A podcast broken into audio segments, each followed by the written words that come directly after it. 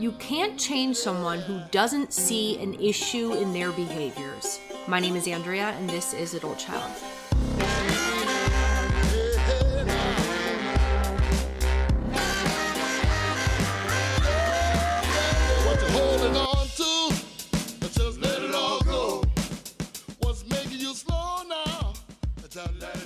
Welcome back to Adult Child, where we take a deep dive into the impact of growing up in a dysfunctional family. Ahoy, my dear shit show. How are we doing? For any new listeners, my name is Andrea, and here's my deal. I grew up in an alcoholic household. I became an alcoholic myself. I got sober at the age of 19. And then in 2018, with nine years of sobriety and nine years of toxic romantic relationships, I hit an emotional bottom that was even more painful than the bottom that brought me into sobriety. And that pain turned out to be the biggest damn blessing of my entire life because it was through that pain that I came to terms with the true impact that my childhood had on me and that I was an adult child. And that was such a relief because for years I was convinced that I was inherently flawed and unfixable when it, the fact was that I was just an adult child. And there are a shitload of people out there who, once like me, are convinced that they are inherently flawed and unfixable when in fact they're just adult children. And I created this podcast in hopes of reaching as many of those damn people as possible. All right, y'all, buckle up because we got a goodie coming your way. Today, we are diving deep into adult children of emotionally immature parents, and we are speaking with the woman who has coined this term, Dr. Lindsay Gibson. So, we haven't really talked about this that much on the pod adult children of emotionally immature parents. And I wanted to share, I thought this was really interesting.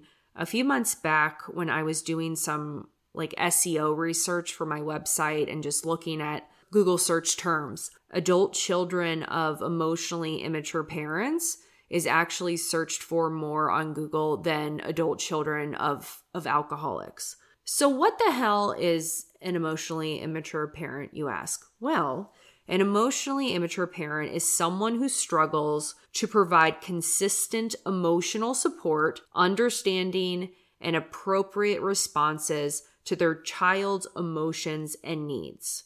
So, how the hell do you know if your parent was emotionally immature?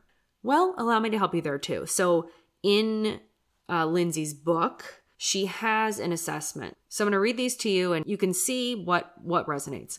Uh, so my parent often overreacted to relatively minor things. My parent didn't express much empathy or emotional awareness. When it came to emotional closeness and feelings, my parents seemed uncomfortable and didn't want to go there. My parent was often irritated by individual differences or different points of view. My parent often said and did things without thinking about people's feelings. I didn't get much attention or sympathy from my parent except maybe when I was really sick. Uh, my if I became upset, my parent either said something superficial and unhelpful or got angry and sarcastic. And last but not least, my parent was inconsistent, sometimes wise, sometimes unreasonable. Now, if you answered yes to one or more, per Lindsay, per the book, it says you, you might have an emotionally immature parent. In my opinion, adult children of dysfunctional families, adult children of alcoholics, adult children of narcissists, adult children of emotionally immature parents, I think we're all just kind of dealing with the same thing. It just manifests in different ways. So let's let's get going, folks. But first, let's talk about why you, yes, you need to damn the join shit show. So this is my community, my online community where I host virtual Zoom support groups. And you also get access to an amazing group of of shit shows who are doing the damn work to heal and who have sense of humors and who are okay with the word fuck. So today in today's meeting actually I wrote this down because it really hit me. So this is what someone shared today. One of the things that Nicole, Nicole Cowgirl, she said She said it, it's such an honor and privilege to spend time with those who have the courage to be here. And I thought that that was very moving for me. So, how about you damn the join shit show? Check out the show notes, y'all. Let's do it. I know you've been wanting to join. Yeah, you. How about today? Do you take your healing to the next level? Okay? Damn the join. Next, give me a, uh, a little follow on the Insta, on the TikTok, at Adult Child Pod. And last but not least, give me a damn five star rating on Apple, on Spotify. Thank you. Love you all. When I lost my mind. There was something so pleasant about that. All right, y'all. We are in for a real damn treat. I'm so excited for this. Please welcome the author of Adult Children of Emotionally Immature Parents, Lindsay Gibson. Hi, hi, hi. Hi, thank you for having me, Ashley. Andrea, it's okay. It happens to me. Andrea, my whole life. My whole life. The one way you can screw up is if you called me Andrea. so Ashley's the way to go. Hopefully, this is this is being taped instead of live. Oh, but I only, I'm going to include this. this is how we roll. All natural. Andrea, Andrea. Andrea, Andrea, Andrea. It's okay. It happens my whole life. So you have your new book out, Disentangling from Emotionally Immature People. Avoid emotional traps, stand up for yourself, and transform your relationships as an adult child of emotionally immature parents. How long were you working on that for? Oh, yeah, that was that one was probably a little over a year, and it just came out on uh, July first. It's Sort of an interesting um, evolution of that book because we started out to write a workbook. That was what I contracted for. And as I'm trying to do the workbook and I'm trying to think up things like exercises and checklists and fill in the blanks and and I was just like not feeling it at all. Um, in fact, I was getting a backache, which is always a bad sign. so I, I called my editor and I said, "Look, can we uh, can we do something else here? Because this is this is not gonna. I can't do this for a year." So we ended up changing the format, um, which is now uh, 50 small chapters, bite-sized chapters, where you can look up a question that would be important to you and read about it. And then we have a little bit of the workbook left in there where there's some uh, strategies and tips. And then there's a place where you can write a couple of answers to um, prompts and you know questions like that. Uh, and, and so it's it's a it has a little bit of back and forth, but it's short and it's uh, succinct so that you can go to the index, look up what you're interested in, or just you know flip through it and find something that seems to be a question that you might have. Yeah, so it was the workbook that didn't happen, but I actually like it better than a workbook. it's the workbook that wasn't supposed to happen. Thank you. this was what was supposed to be made, right? Exactly. Exactly. Yeah, I'm, I'm that pumped is. to look at it. So what's the what's the backstory? What's the backstory of the term Of emotionally immature parents. adult children of yeah? Yeah. Well, when I was going to graduate school, um, back when I was doing my master's, there was a very heavy emphasis on child development in the clinical program. So we didn't just, you know, look at diagnoses like what the DSM 5 or whatever it was back then would say. We weren't looking for symptoms. We were looking to get a picture of where that person was in their emotional development, their psychological development. And so when I would write psychological reports, I would always put in there kind of a description of how to think of them in terms of their emotional maturity. Like, you know, were they functioning like a four year old? Were they functioning like a 15 year old? And this is, you know, someone who's in their 40s. Um, so we were trying to get that that picture of kind of where they got stuck in their psychological development. So I had that background. And then later, when I was doing um, private practice with individual patients, that's when I began to listen to their stories with those ears. And I would be listening to what they were saying and going, wow, you know, he sounds like a five year old. like, like that's you know that's five year old behavior and then I, and then i started sharing that with my client as a way of sharing with them how i was understanding what they were saying. And they're like yes yes it really is. So that's where i got really the the beginning of it. It was that i saw how useful it was to people and how much they resonated with it. It's like they already knew the truth but nobody had said uh, yes you are right. Your parent is acting like a child Mhm. and that was enormously freeing to them just that idea by itself I'm sure that there were, when you come up with such an important term and work that resonates with so many people. I mean, it's my opinion that it's all very much divinely inspired, universal. I'm assuming that there's probably some certain people that you crossed paths with where it's like very clear that you were supposed to, that really had an impact in you developing, you know, this term and the healing. So is there somebody that comes to mind? Um, not one person. I, I would say that all along the way, I've gravitated toward people who, you know, uh, teachers, mentors who are interested in depth psychology, you know, Mhm. like really wanted to understand at a deep level why people did things. Mhm. Sort of behaviorism and cognitive therapy never felt deep enough for me. Mhm. Um, I wanted to understand like how the psyche works. And so I would say that, you know, any any program that I was in, whether it was for my master's or my doctorate, I'm gravitating to the people who are interested in that kind of work. Mhm. And I've had many wonderful, wonderful teachers on that. Were you familiar very familiar with like adult children of, of alcoholics at this point when you were developing all this No, no, I, I really wasn't because that was that was on a a, a separate path. Mhm. Um, and then as I got more and more into it, I, I mean, I of course um, knew about uh, the ACOA programs, but at that point, I didn't want to get into it in such a way that it would start to kind of get bleed over into what I was formulating. So I kind of kept my distance from that in order to, you know, bring my ideas together just on the psychological front. Mhm.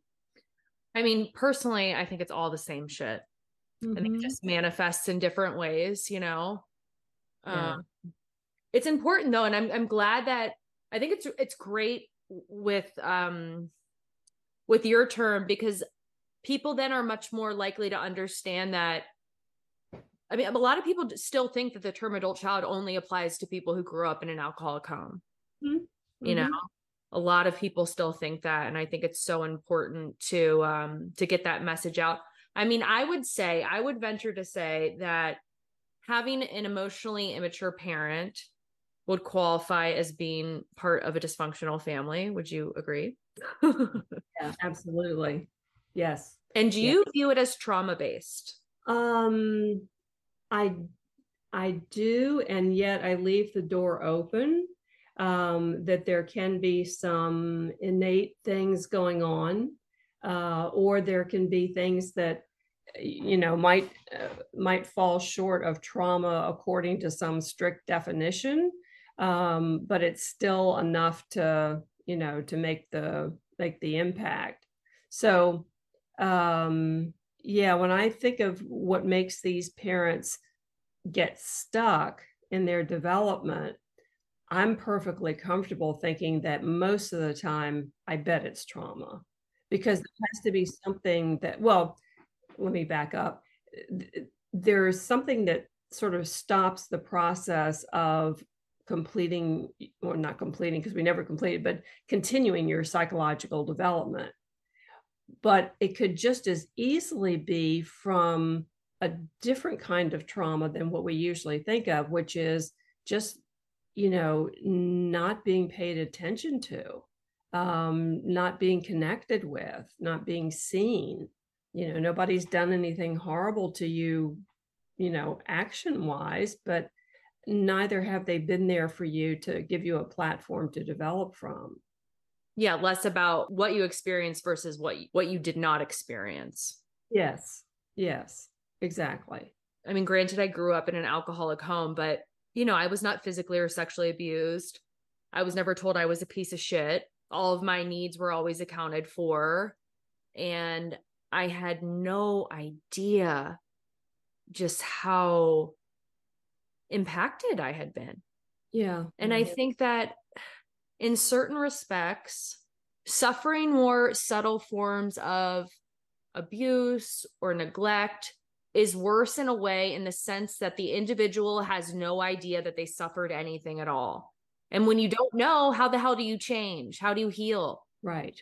Yeah, I, I completely agree. And I think that's one of the reasons why people have responded to this concept.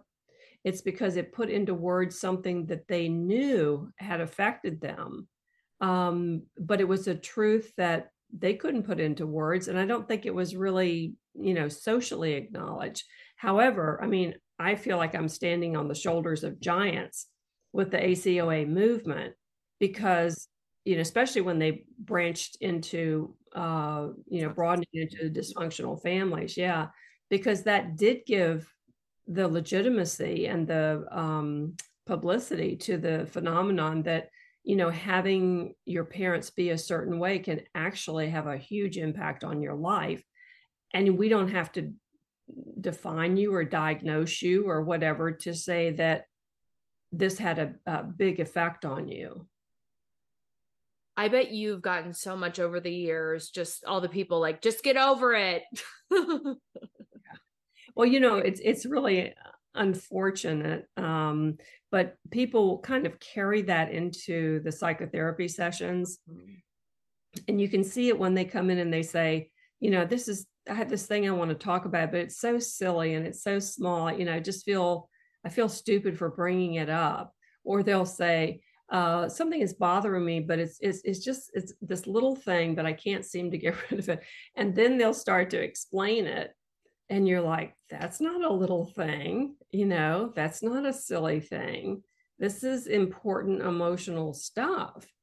But they've learned how to minimize their own experience, and it's really tragic, I think.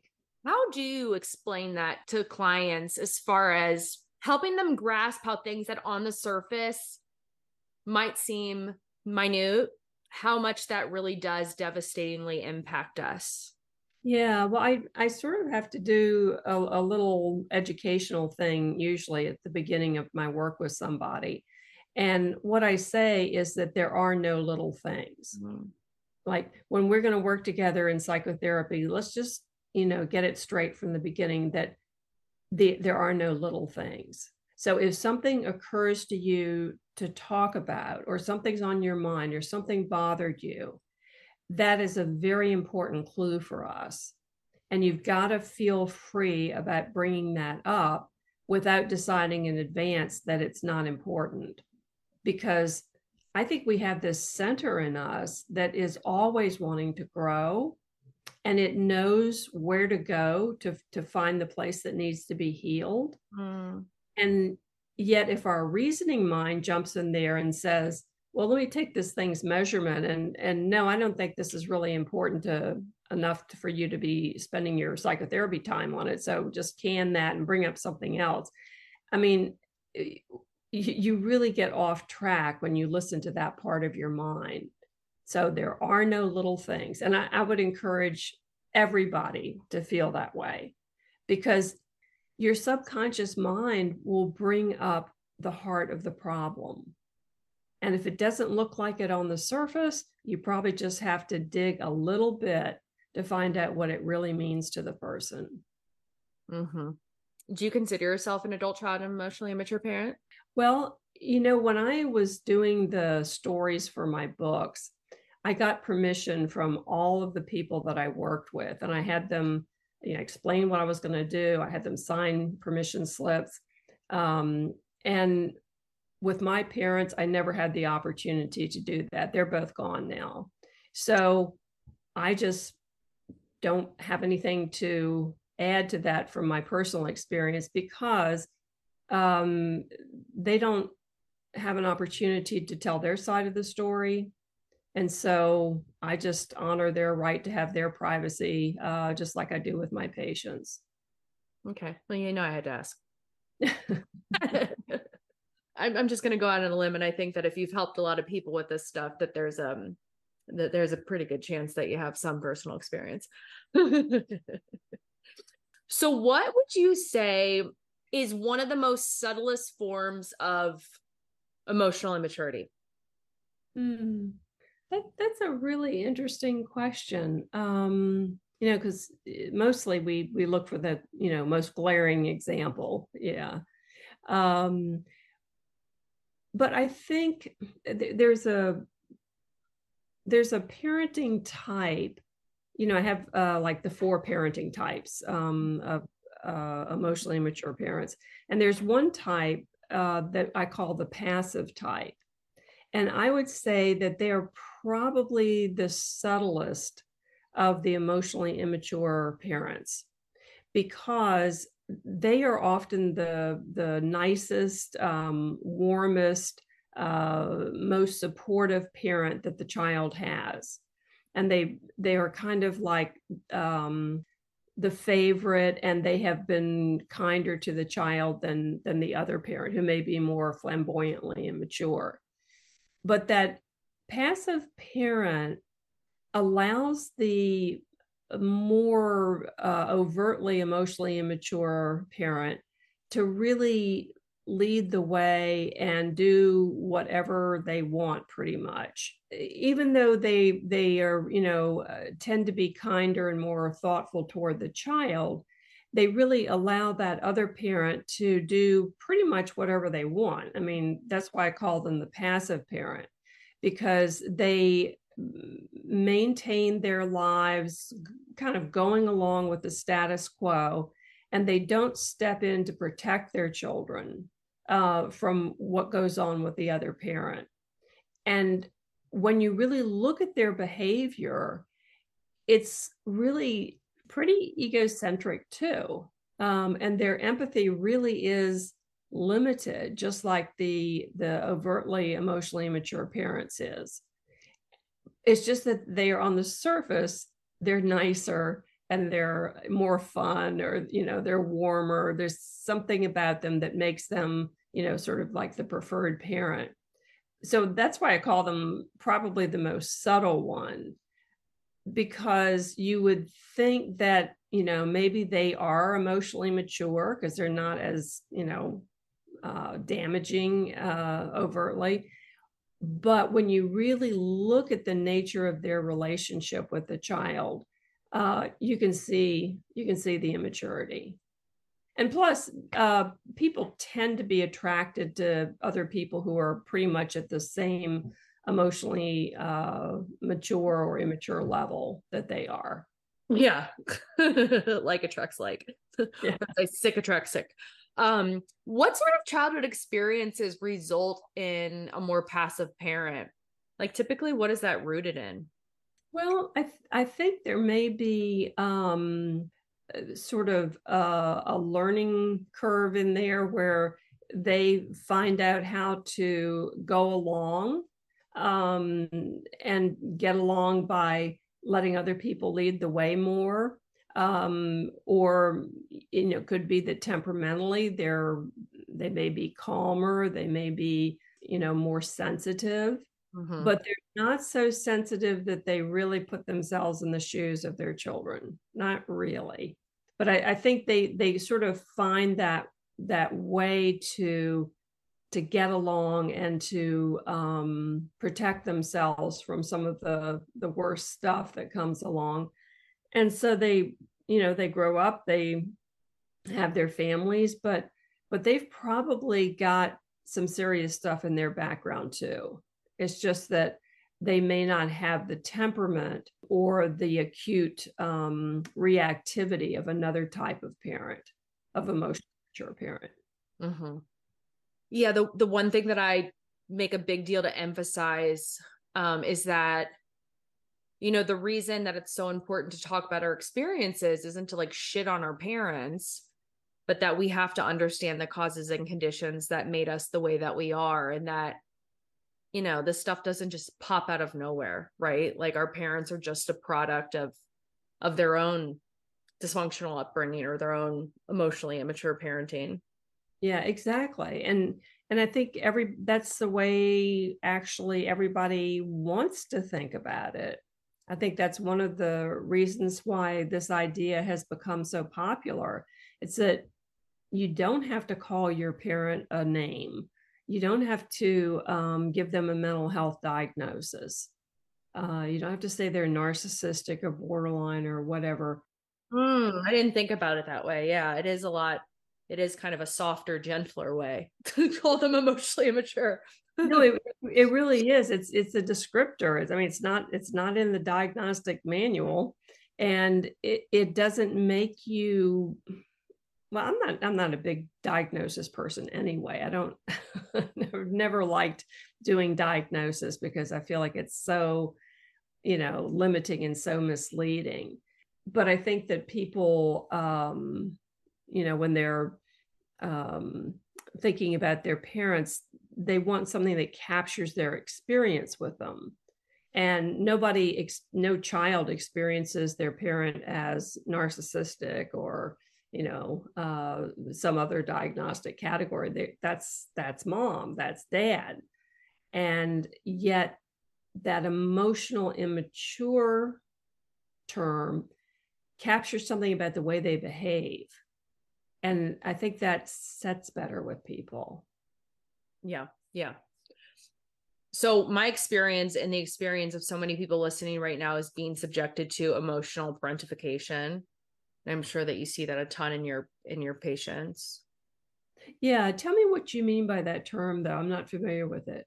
I mean, um, treating your child as your as their confidant, emotional support. So, for example, in my family, you know, my mom's alcoholism was a secret from the rest of the world. So my dad used me as a, you know, seven, eight year old to as his emotional support and confidant to talk about my mother's drinking. And to me, in a way, I took it as like a big honor, you mm-hmm. know, like it made me feel special. I felt in the know. What's so big for a little girl to take on, right? Yeah, yeah, and and it wouldn't be something like you say that that you would uh, object to or think was wrong. Um, plus, you're getting information, which you know always makes people feel like they have you know more of a footing. So I think my first addiction was really to the dysfunction in my home, and I just remember sitting on the stairs listening to my parents fight. It was like hearing every single detail, knowing exactly what was going on provided me with a sense of security and I've noticed that the way that that's shaped out, like down the road, was being almost like a busybody and asking a lot of questions and just wanting all the information, you know? Yeah. Yeah. And plus, I mean, it really is. I mean, it's just like, you know, we do with our adult friendships. When somebody is telling you something that's really true about a deep part of their lives, you feel very close to them. I mean, that's a form of emotional intimacy. Of course, it really shouldn't be done with your own child about your spouse, but but it does. Yeah, it has all these qualities about it that, uh, of course, the child is interested in that, and and they don't realize, you know, at the time maybe what that is doing to their own security. But you know, I'm I'm just thinking too that lots of children, especially when they're being triangled um, against somebody that they do love or that they do need or they do like, they're they're aware that that's very unpleasant. I mean, they don't like being party to tearing somebody down, for instance, that they actually have a bond with. And I've had a lot of people who have said to their parent, look, you know, when you talk to me about, you know, Uncle Bob or about my sister or whoever it is, um, that affects my relationship with them. So I I wish you wouldn't tell me these things. And then the parent is sort of like, well, all I'm doing is talking about my feelings. I'm just letting you know. I mean, who who else am I supposed to tell this stuff to? Um, it's like, well, I don't know, but I don't think it's your child. Well, I would think it would take a little bit of of health and healing for somebody to be in a place where they'd be willing to even set that boundary, though, right? yeah, yeah, you're right. You're right. Sometimes when people get older, uh, they they do find the words for that, but lots of times it doesn't really sink into the parent that they're doing anything wrong. Of course not. Yeah. Yeah, it's uh, when I really set that firm boundary with my dad, I was about maybe like 5 or 6 years sober and I remember just telling him, you know, you have to stop calling me every time there's an incident with mom. So this is the quote that rocked my world. It, it, it rocks my world every time I read it. People who lacked emotional engagement in childhood, men and women alike, often can't believe that someone would want to have a relationship with them just because of who they are. They believe that if they want closeness, they must play a role that always puts the other person first. Ooh. Yeah, that's really such a it's such a sad legacy that you could be, you know, kind of brainwashed, sort of that your experiences would set you up to believe that nobody would want to get to know you at a deeper level. I mean, the effect of that is so huge and it's it makes you so um insecure and and actually anxious when relationships start getting really deep um, because you can't believe that there's anything there in yourself that is going to you know really attract and and you know let alone hold somebody's attention or hold their loyalty to you. I mean you're expecting any minute for them to kind of go oh well okay i'm done. Um, that was nice okay uh, and move on because the the length of time that you stay in the the attention of the emotionally immature parent is not long okay they're quickly on to the next thing that's going to make them feel better or feel more whole. And so you always feel like you're you know you're having to pedal fast to keep up to keep yourself within their you know span of attention. And that translates to that uneasiness you know when you're an adult that you don't know you know like one woman said to me it was so poignant. She said i i just have a hard time dating people because you know when i'm on the date with them all i can think about is i'm not enough. I'm just not enough. And they don't know what they're supposed to doing what they're supposed to be doing besides you know, who they are, but they just kind of have learned that it's never enough to really hold the attention and the affection of the other person. My experience, though, is that like this was not a conscious thought for me.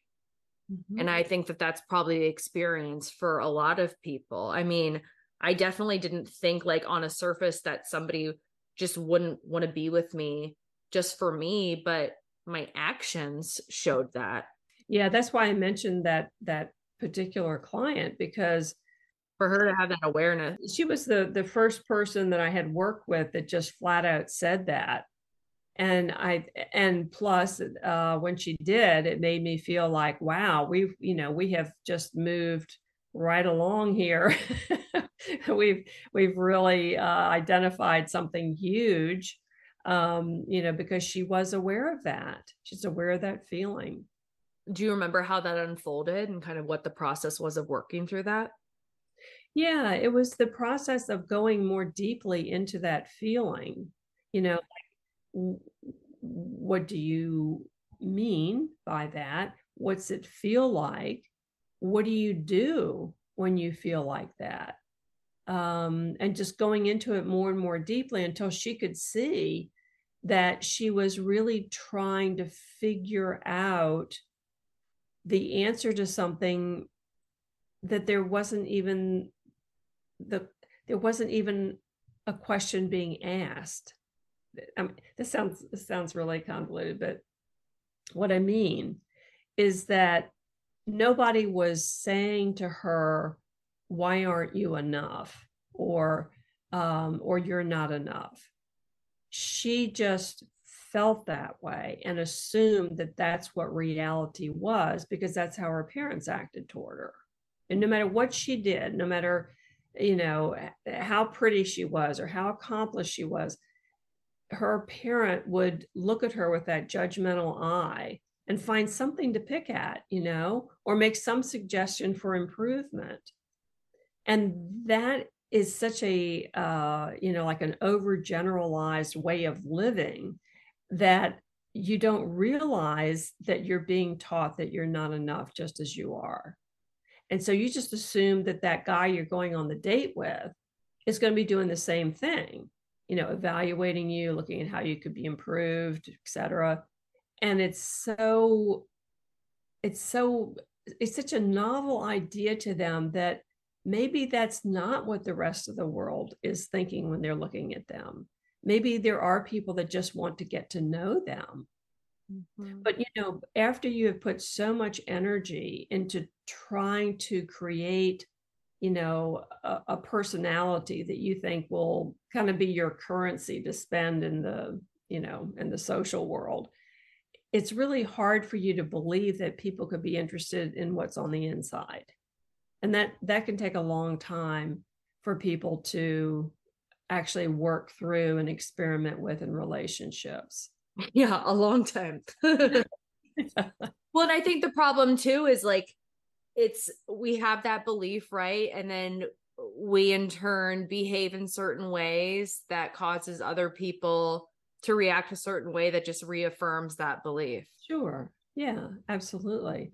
Because i mean if you feel that way you're not going to um you know like uh walk into the lion's den by lowering your defenses and and letting the person get to know you mm-hmm. because your fear is going to be that you won't be interesting to them mm-hmm. uh, won't be enough to you to you know to have them want to see you again these kinds of things and then you get you know very performative um, just to try to keep yourself in the light of their attention. And it's, yeah, it's tragic because if the person is halfway healthy, you don't have to work that hard because they are interested in other people. They do want to get to know you. Mm-hmm.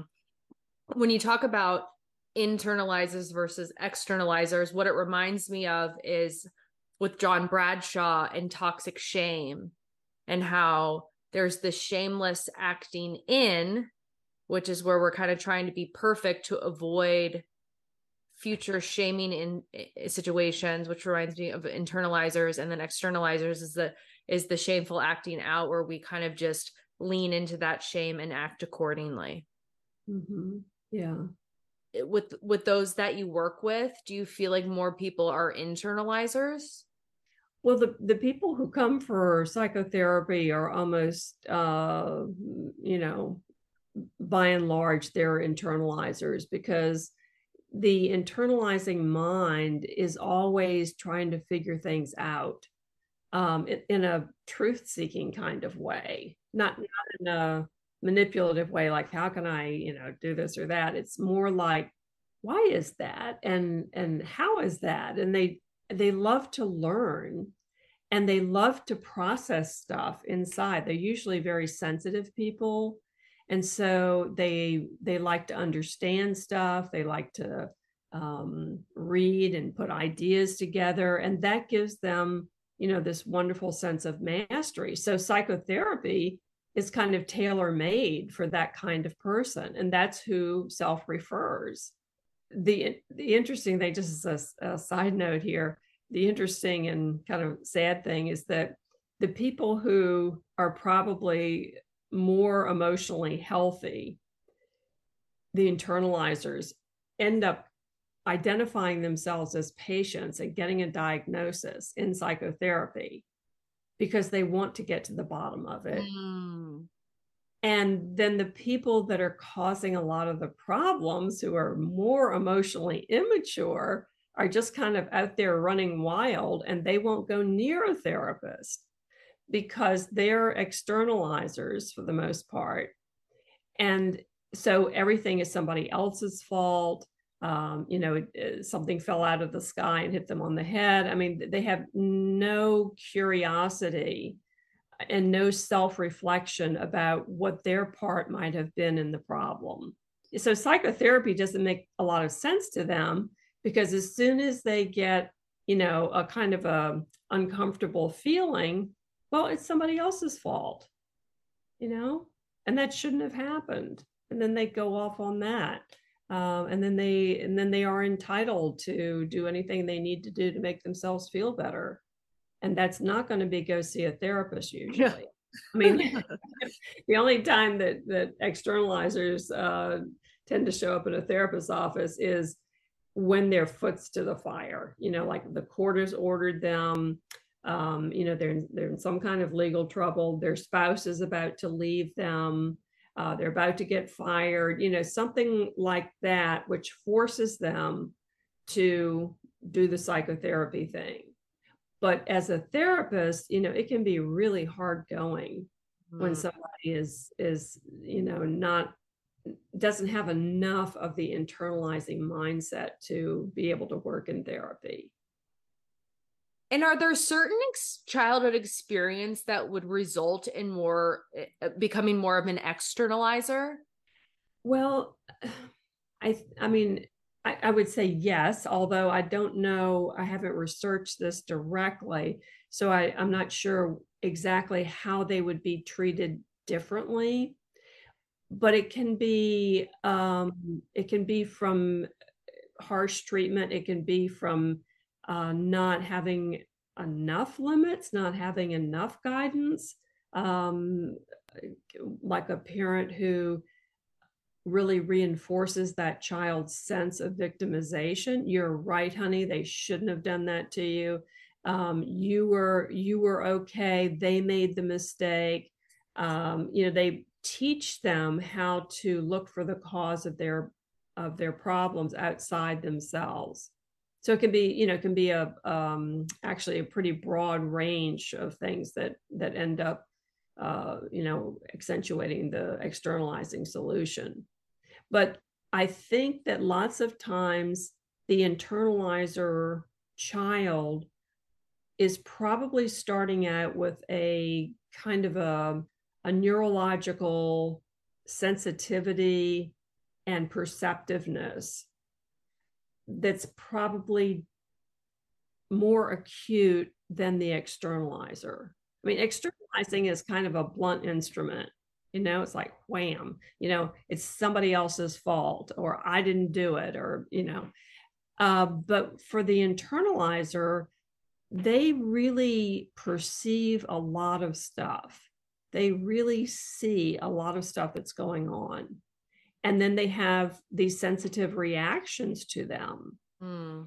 That combination, I think, sets your mind on this course of trying to understand things because you just can't help but notice stuff and you can't help but have a feeling about it. And that makes you more complex inside, all that going on in there. Whereas for the externalizing child, it may be you know much more stimulus and response without a lot of these complicating things like the perceptiveness or the sensitivities mm-hmm, mm-hmm. when you have a a patient come in a client come in how do you help them navigate when it's appropriate to go no contact yeah that's that's a very um that's a very delicate kind of uh moment. Mm-hmm. I remember th- this was back way before I wrote um, wrote the the book on emotionally mature parents, but I had a person uh, come in and they were telling me about their mother, and uh, really they were furious with their mother. And they were telling me that they were cutting off all contact. Um, they're going um, out of communication with them. And I remember having this reaction like, gosh, that doesn't sound very healthy. Like, uh, but to my credit, I was like, I read you loud and clear that you don't want to have any more contact. And so we're just going to understand this and whatever you need to do, you know you're going to do and i was always glad that i did not give into that impulse to say well you know um do you think maybe you should talk to your mom or uh, no i just completely accepted it. And it wasn't actually until a couple of years later you know people end up telling you the most important stuff so far down the road. And you think oh my god i gotta really tell me that when you first walked in yeah. But that person told me a story about their mother and it was like oh my gosh. Yeah you did know you did know. Um, you did do the right thing. Um, you know because it just sunk into me what they had been dealing with with that that example that came later. But um, usually what happens is i'm always asking the person to keep exploring how they're feeling. And i'm asking them to um, you know tell me about it tell me what you know how it could be how no contact would be better. There've been only a handful of times when i've really suggested that maybe you know uh, no contact for a while might be the way to go and that's usually in response to a specific incident. Yeah wait yes like like this thanksgiving or this birthday or you know when it, you can tell that the person is just torn up about the prospect of going, you know, home for a visit or uh, staying in contact with this person or, you know, whatever it is, you can just tell that they need to at least consider that they have the choice not to go or to not respond. And so we always, you know, uh, will will look at the possibilities there. But for the most part, if if someone is thinking about breaking off contact because they think that's going to if if they think that there's going to be uh, like a, a cure of the situation by breaking off all contact then we do explore what's going to happen in terms of their own growth mm-hmm. because if you've got a major thing going on with somebody and you just kind of walk out, is that the best way to handle it in terms of your own growth? Now, sometimes it is because that that person can be so negative and so really toxic to your well-being that it's worth it to do that. But there are other times when the problem is not so much that the person needs to get away from them as they yeah. They just don't want to deal with it in a way. Well they don't know how to deal with it. Mm-hmm, mm-hmm, mm-hmm. they can't believe that there could be another way to deal with it except capitulation. So when you work with them to find more active ways of uh, you know confronting what's going on and setting boundaries setting limits sometimes they can feel you know much more empowered and then it's they're not so desperate to get away from them but like I say, there are some people who are really, um, really toxic, and you have to you have to be able to uh, know that you can cut off contact if you needed to. Yeah, I think that if you're like continually to like be abused, that that can really hinder healing.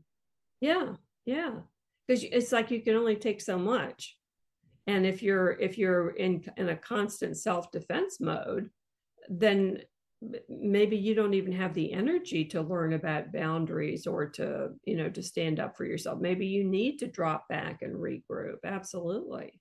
Mm-hmm. i really like the um maturity awareness approach. Mm-hmm. can you go into the what what's the it's three steps right? It's i love the second one focusing on the on the outcome not the relationship. The first one is what expressing it and letting it go? Yeah, um, there are kind of uh, two parts to it. One is what I try to get people to do is to stay in touch with themselves when they're interacting with the the emotionally immature person because what usually has happened is that they've learned to disconnect from their own soul so to speak yeah and so if I can uh, be an advocate for them to just stay in touch with how they're feeling, what they're thinking, stay self possessed and self aware, that's the most important thing. Do you have any like tools that you give people to help them do that? Yeah, the, the first one is to detach. I mean, detach from the interaction in a way that you put your focus back on yourself. And you can do that by paying attention to your breathing. You know, you can you can rub your arm, you can uh, you know, put your hands together, you can squeeze your feet on the floor. I mean, anything that says, I am here, this is me, I'm inside here, um, and I am aware of my presence. Mm that's what you want to go back to because the emotionally immature person is compelled to try to pull you into their orbit mm. and make it all about them so the so you have to detach from that kind of compelling thing that they do where you're going to be sucked into giving them what they want in terms of your attention and your energy so it's the detachment to step back from that, to get back in touch with yourself. And then there is the um, being aware of the outcome that you want for that interaction. If the outcome is the next time we come, uh, we're only coming for a couple of days, you know, when usually the parents expect them to spend a week or whatever. And you, so you're setting you're setting some kind of limit. And when you do that, you are just being yourself and you're not getting into reactivity about what they feel about it. When you have something that you want to tell them, that's the part about you can express it. Okay. That is certainly within your control. And a lot of people, um, they do this very um, spontaneously at a certain point in the therapy they'll just come in one week and they'll say well you know i i told my mom i told my mom everything. I told her what i really thought. It's like you did? It kind of comes over people you know once they get the idea that maybe they weren't crazy and maybe they're entitled to have you know their own perspective on things uh, they go ahead and they just do it. Um, so uh, that's pretty cool when that happens. So yeah, they uh, they can just express it, um, but then they let go, trying to make anything happen from that. The point was the freedom to express yourself and to be there as your own individual person. You don't have to um, make the other person change or you know, uh, change the relationship all at once. All you have to do is just be yourself. And if you've done that, if you've maintained a hold on your own consciousness instead of being sucked into their business, that's a huge accomplishment. Yeah, that's been really an important gauge for me. Am I saying this because I need to say this? or am i saying this because i'm hoping to get some sort of you know outcome or change what about when you have people come in and they're realizing the damage that they've done to their own children mm. yeah well that's i mean there's um there's a a question in the in the new book having to do with you know what if i start noticing emotionally immature characteristics in myself you know and then yeah what you're saying is like one step beyond that which most people would feel even worse about which is you know have i done this to my my children as well and i think we can all safely say that we've probably passed along behaviors that had we known better we would have we would have done something differently because there's so much in parenting that comes to us in a sort of an instinctual way based on our past learning. And so, of course, we're going to make mistakes. Of course, we're going to do emotionally immature things. Plus, Andrea, the other problem is that, you know, if we're sick or we're stressed um, or we're exhausted, your emotional maturity is going to go down. Hmm. Nobody is at their best and most mature when they're you know, stressed or tired or sick. And we can fluctuate because of that. Now, an emotionally immature person is is it's possible for them to behave in a more mature way for a short period of time. Um, but that doesn't mean that they're going to be able to hang out there. And conversely, if you are pretty uh, adequately emotionally mature, but you regress under some of these, you know, extreme circumstances, you probably are going to bounce back from that. Mm-hmm. And when you do, you have the opportunity with your kids to let them know that you realize what happened and that you're sorry for it and that you wouldn't do that again if you had your wits about you. There's um there's a great book by um, Ed Tronick uh, and Claudia Gold. Uh, Tronick was a um, famous baby researcher. He did the still face baby experiments that you can look up on YouTube. And his book is called The Power of Discord. Um, and in that, he talks about how important it is that we do, you know, inadvertently make mistakes with our children, creating the discord. But that when we come back and we're conscious of what happened and we try to repair it, that actually is the foundation of a really sturdy trust that the child develops in the relationship with you. Because it's sort of like, oh, you know, even when mom or dad seems the most unreachable, you know, even when they've upset me the most, there's a chance that they're going to come back and be able to listen later. Mm. There's a chance that they will feel bad about what they're doing right now. And I'll be able to connect, reconnect with them because the child will have experienced that that's kind of the way you do things. Um, that it's not always it's my way or the highway or you know I'm always right. Uh, it's not that. It's that you are always thinking about your child in terms of the quality of your relationship with them. And if something is wrong there, that's going to really bother you. And you'll want to go back and make amends or apologize to the child or let them know that, you know, you weren't, you know, real happy with how you acted toward them. And that's and that's a tremendous learning thing for the child because you're modeling what you do when you stepped in it. Mm-hmm. You know? Taking accountability. Yeah, this this is this is what this is what you do. And you know, they have living proof because they're living through it that everybody feels better after that happens. And you actually end up feeling closer to the person when you have that kind of repair. It's it's pretty remarkable. I would say for most of my listeners and for myself, like that's all like we really hope for, right? Is like just to have our parents come back and kind of own their part. it's amazing.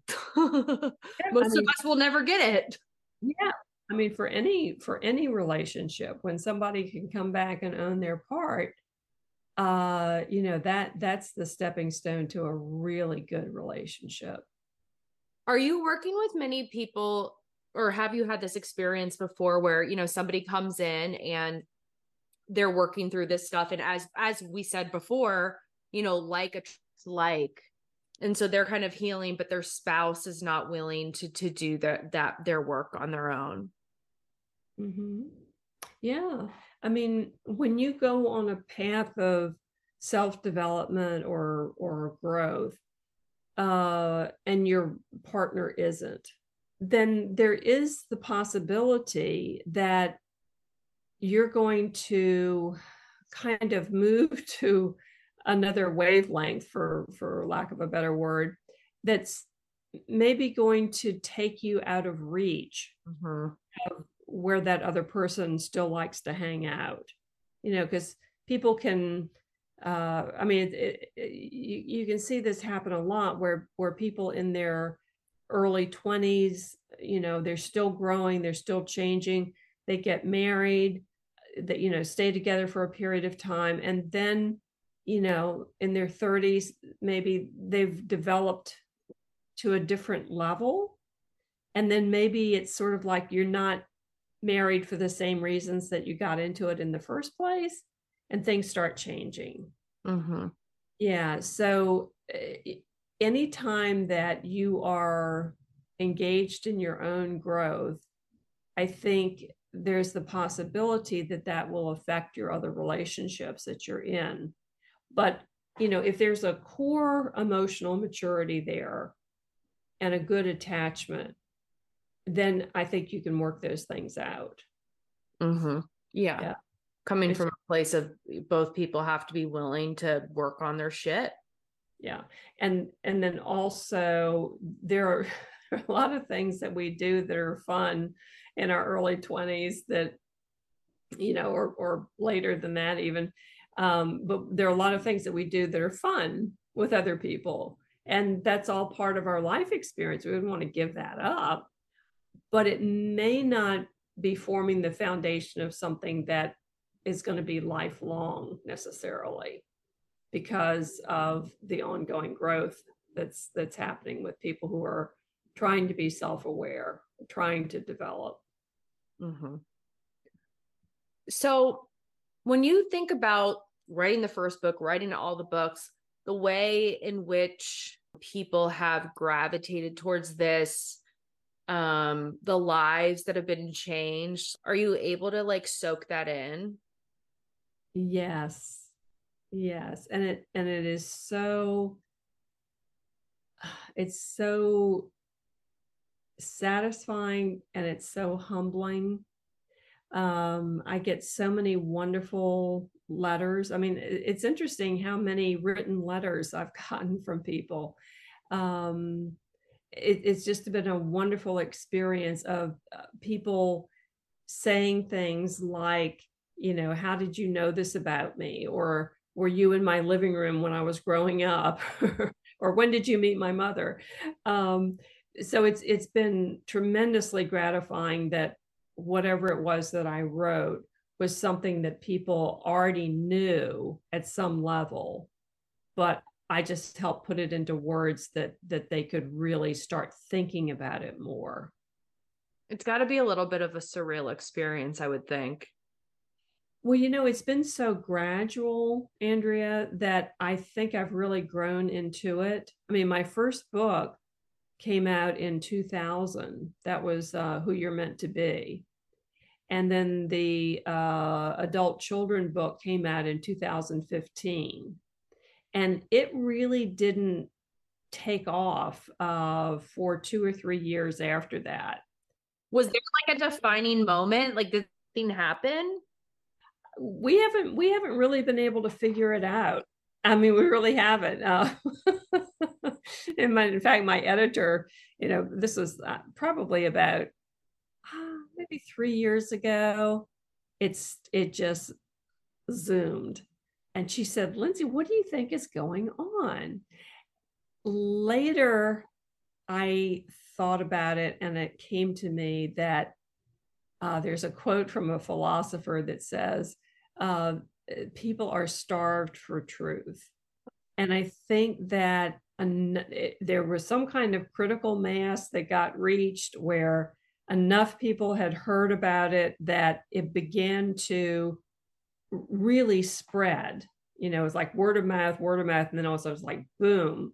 Um, there's so people telling so many other people that it, it really kind of skyrocketed at that point but i think that i think it was just the timing was right this was something that people were aware of they didn't exactly know how to talk about it or think about it and then i think the book kind of intersected that It's amazing.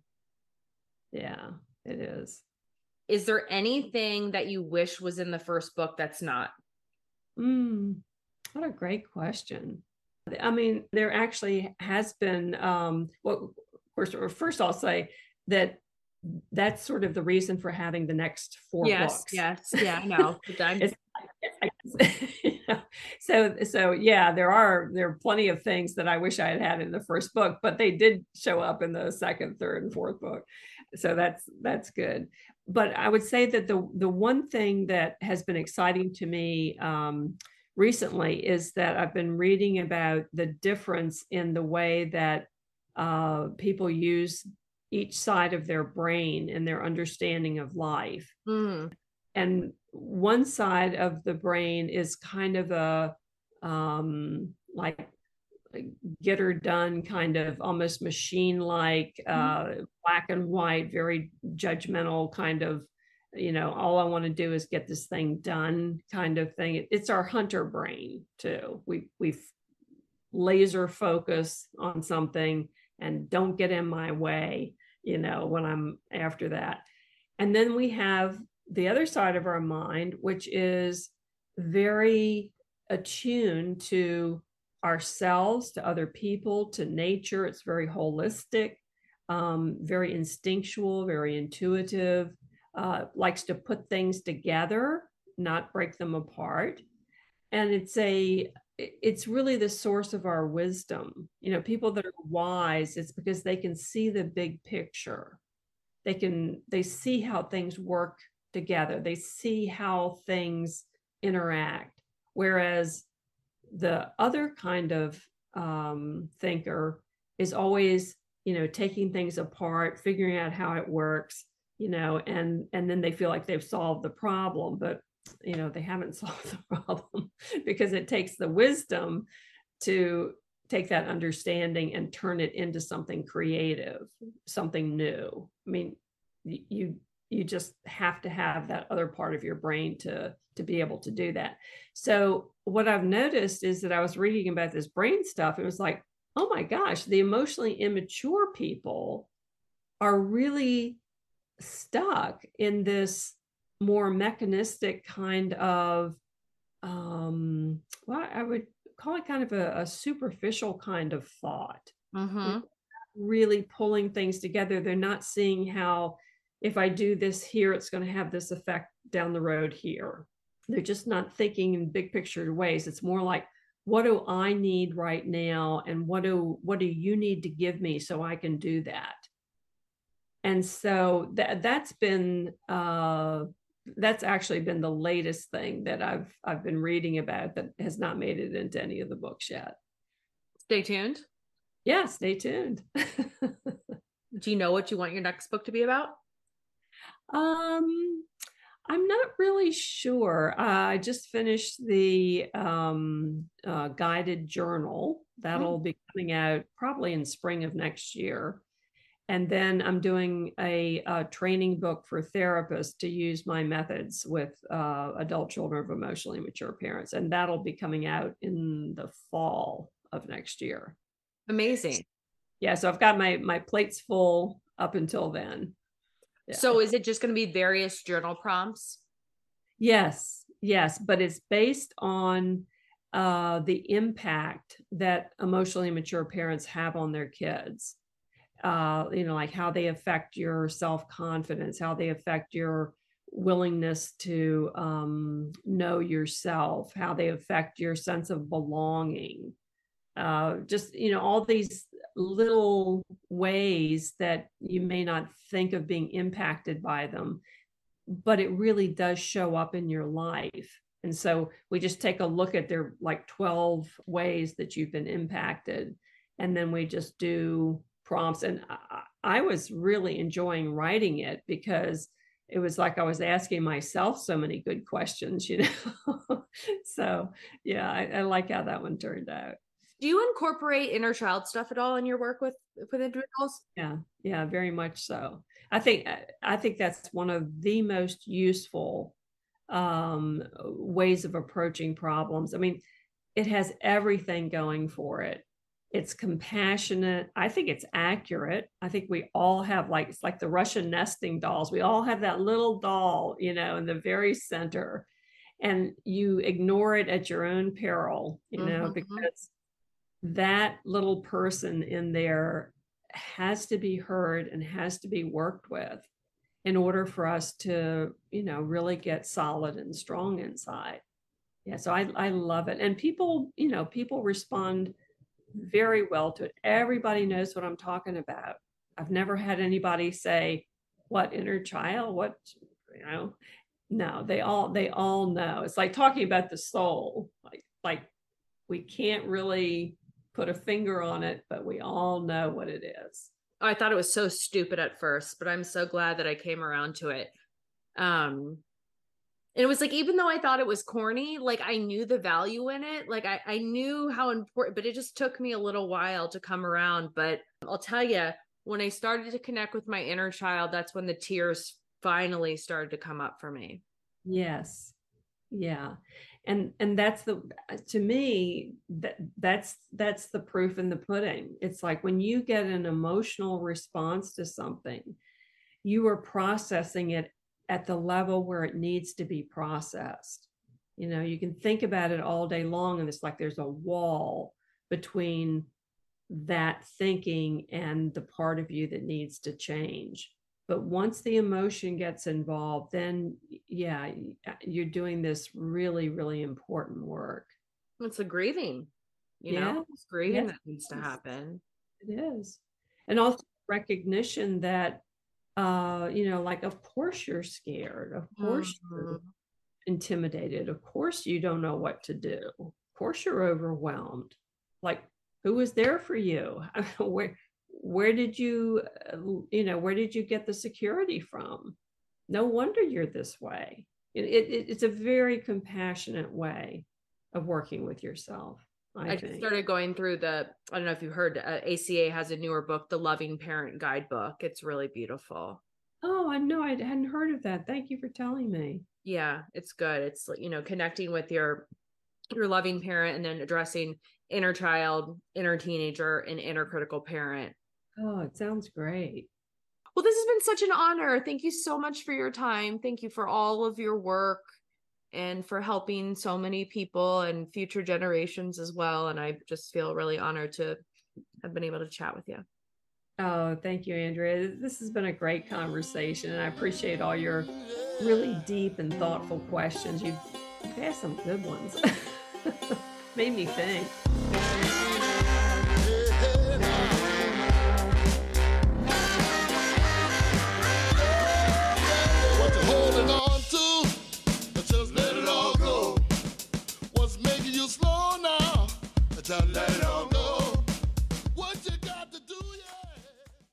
Why pay more for a separate CoQ10 supplement?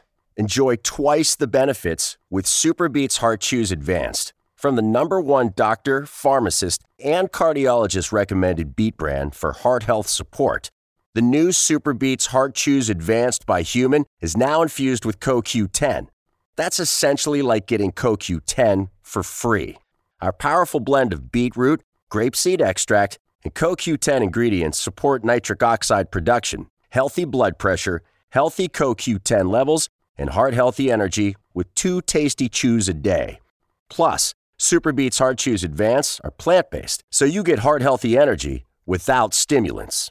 For a limited time, get a free 30 day supply of SuperBeets Heart Chews on all bundles and 15% off your first order by going to radiobeets.com and using promo code DEAL. That's radio, B E E T S dot com, code DEAL.